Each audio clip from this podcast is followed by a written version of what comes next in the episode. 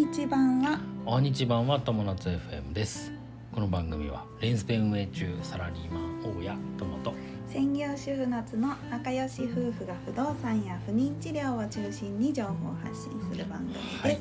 今日は多少具合が悪いのかな多少具合が多少そがう多少悪い多少悪いねうん僕も今日はあの健康診断に行ってきました、はいあのバリウムを飲まあされてねーかわいそうにすごいお腹が今ぐこるぐるれからねぐるぐるって来いうると予ころ定だよね、うんはっていうところですははいい、ということで、えい、ーぐるぐ今る日来る前に撮ぐっるちぐゃるおう来る前に今日は 不妊治療のまとめ、えー昨日一昨日かなに引き続き、今日は2回目のはい話になります、はいえー前回ねはい、あの不妊治療を始めてから、うん、えーまあいろいろタイミングとかいろいろやって人工授精タイミング人工授精でた引っそう越して体外受精にチそうャレンジしましたってですねステップアップをしステたップアップしてった、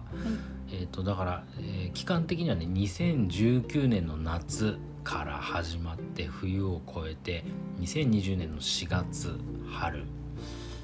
で、はいそのあたりはいですかねはいそうですねえー、と2020年の4月ですかはいそうですねですかねはいはい、えーで、えー続き続き、はいまあ、結結果として、まあ、11月頃末に受精卵にならなかったっていうのが確認できたんだよね、そうですねうん、でえーっとというのが、えー初めての採卵採卵っていう話でした初めての採卵では受精卵一個もまあならなかったっなので、ていうことでうん、今日はその続きだ今日ねはその続きでえっ、と2021年にも入るかな今年になって、うんうん今年になってたねの話、でまああの引き続き同じ病院で、うんもう一回じゃあチャレンジしてみましょうって言ってそそ,、うだねの時冬だったから、うん温熱療法って言って、うん体を温めるうんお灸をやったりとかなんか遠赤外線の機械に30分入って体を温めるっていうのをやまっ、してて、うん卵をたくさんいい卵を取りましょうっていうのでやったところ、えー2月に採卵になりまして。うんこれが2回目の採卵ですね、はいで、えー、と7個卵を採卵で取ることはできたんですうん、ね、だけど、まあ、そのうち2個は未成熟だったりとか、うんうん受精まであのじ顕微授精に連れてくまでできなくて、うん結局5個を顕微授精全部、うんそうだね、えー、とお願いしましたうん、でそこでその5個のうち1個1個だけ1個だけ初めてけ、うんで受の精受し、精卵だねはい初めて受精卵ができたと、はいねここでもまあ夏もさ結構なんか泣きながらさ1個しかできなかったよみたいなこと言ってたそうだねそうそうそうねあのねこの時ね確か私の祖母があの具合が悪あそうくだなそっうちゃだ、ってうん東京に戻ったんそだのよね採卵した次の日に東京に帰んなくちゃいけなくなって、うん結果をともくんだけで聞いてもらって電話で教えてもらっそうたそうっそうてそういううん時で電話でねうんともくんと話した「えー、1個だけか」って言ってねちょっとびっくりしちゃったんだよねそうだね今まで頑張ったんだけど。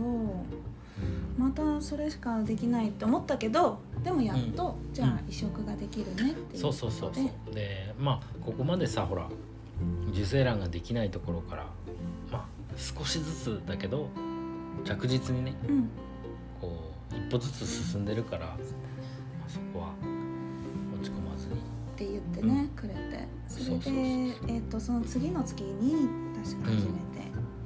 凍結した肺で移植をしたっていうそうだねことだねえー初めての移植をおーあれ何月だったんだそれね3 3月月かかな3月か3月うんとの中もう、うん盤、ぐらいか4月だったかなちょっと忘れちゃったけど、まあ、移植をしたそのんぐらだいけだれったどねも、うん残念ながら生理が来てしまって、はいえっ、とまあうん妊娠には至至ららななかかっったたってといいううここととででしすたねね。残念でしたねうん、でそこの病院はね本当悪くはないんだけどやっぱりあんまり体外受精が得意じゃないんじゃないかっていうふうに思ったの、うんっていうのはまあその地域の小さなクリニックだったし、そうだねうんいろいろ調べてツイッターも私その頃やってたから、うんツイッターの人の話聞いてると例えば受精卵のうんレベルがはないんかランクみたいうんあのるあ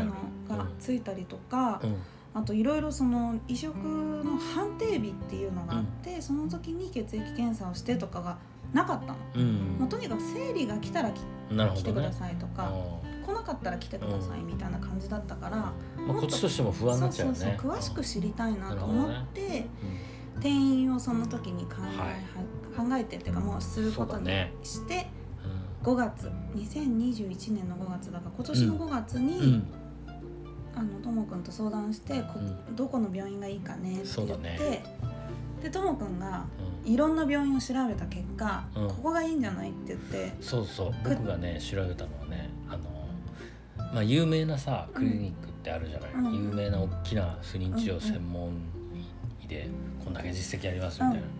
でそういうのも見て私がそれを言ったんだよねあまずね。うん、でそういうのも見てただあの今僕らが行ってたところっていうのはすごい一番口コミが良かったのよねあそうそうその店員先そうね転院先で、でね、まあ、あるあるなんだけどやっぱ子供できた人はうん、あそう当然いい口コミを書くし、うん子供できなければ当然さうあんの批判的な口コミを書く人がいる書く人がいるかもしれないじゃないだけどそこはなんか平均的になんかいいいいそうだねコメントだったのようんうんみんなでそこにしようかっていうことにあのことにしたんだよねそうで口コミがやっぱりその先生がいいとかうんち受付さんがいいとうか、ん、うあんと技術がいいとかうやっぱりそういうのがん人だねそうそうそうそ人う、がねうん良さそうだったから、じゃあそこにしようってうちからも通いやすいところだうん、ったし、うんでそこに5月にそうですね、う予ん、約が取れてそうだ1ねヶ月後だったんだけどね、うんその電話してからそ1ヶ月後う、うにん、来てくださ来いてくだいさいっていうことでうん予約を取ってでね前の病院では、うんあの採卵するまでに1ヶ月ピルを飲んで卵を育はいはていはるい期間があったの、はいはいはいでももうその転院先の病院では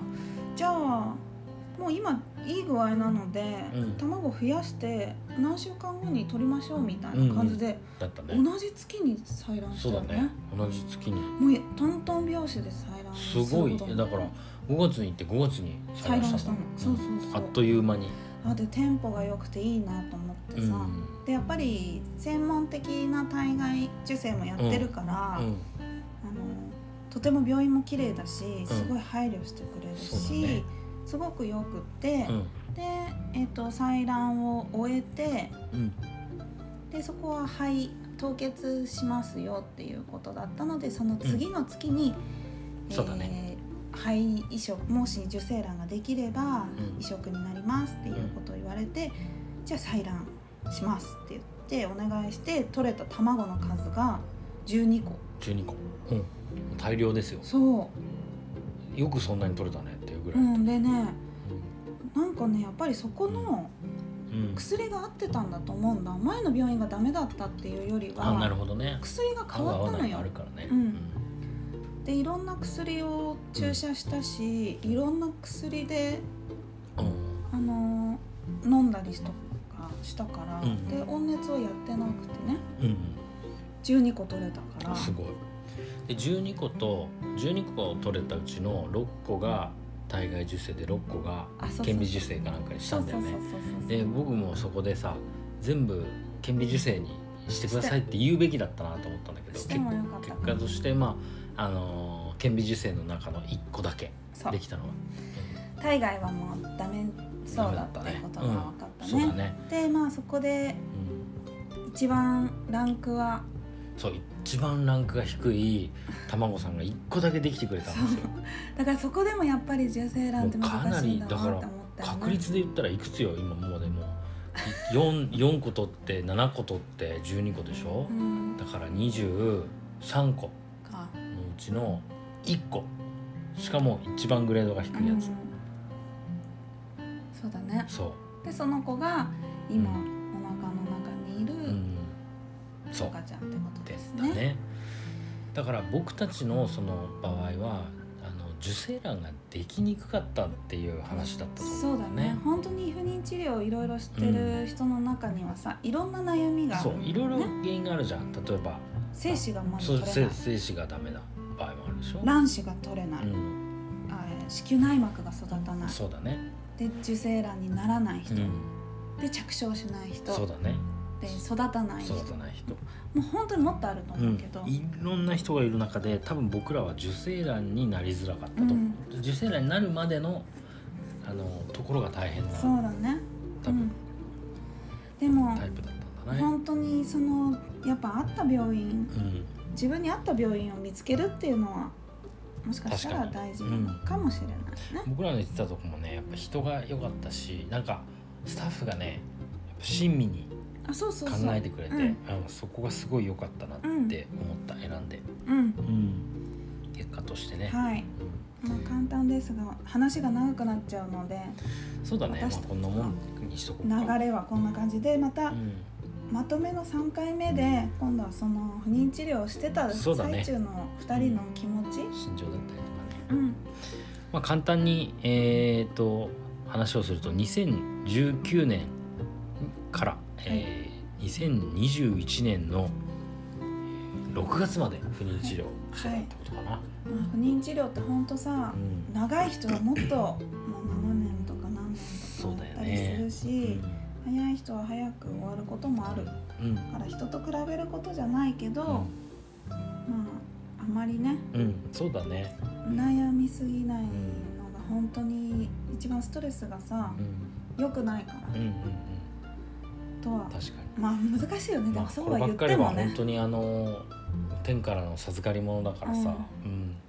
なんか努力が実らないことが多い多々あるからさねあのそれでやっぱり心も苦しくなることがすごくあると思うんだけど、でもあのそういう時はもうあのやっぱパートナーの人とうんあの支えてもらってだねそうだねでよく話をしてでやうんっぱりなんなんで子供が欲しかったのか、うん僕らはなんで子供が欲しかったのか、うんっていうのをちょっと改めてもう一回考えてみて、うんうんでそれを2人で話し合った上でうんあの、まあ、継続して不妊治療やるっていうのもありだし、うんね、もしくは夫婦だけの生活で、まあ、楽しく生きていくってそうだね幸せに生きていくっていうのが、まあ、目標だからさうんうんあのそういう決断をするのもありだとうん思う、で僕らはそういう話をいつもしてたんだよいね。つもしてたね、うんう本ん当にいつもしてたっていうことを次回はまた話そう。はい、そ長うくでなっすちゃうねかそらね。うですごめんね。ははいい、はい、ということで今日のテーマは、はいえー不妊治療のまとめ、はい、え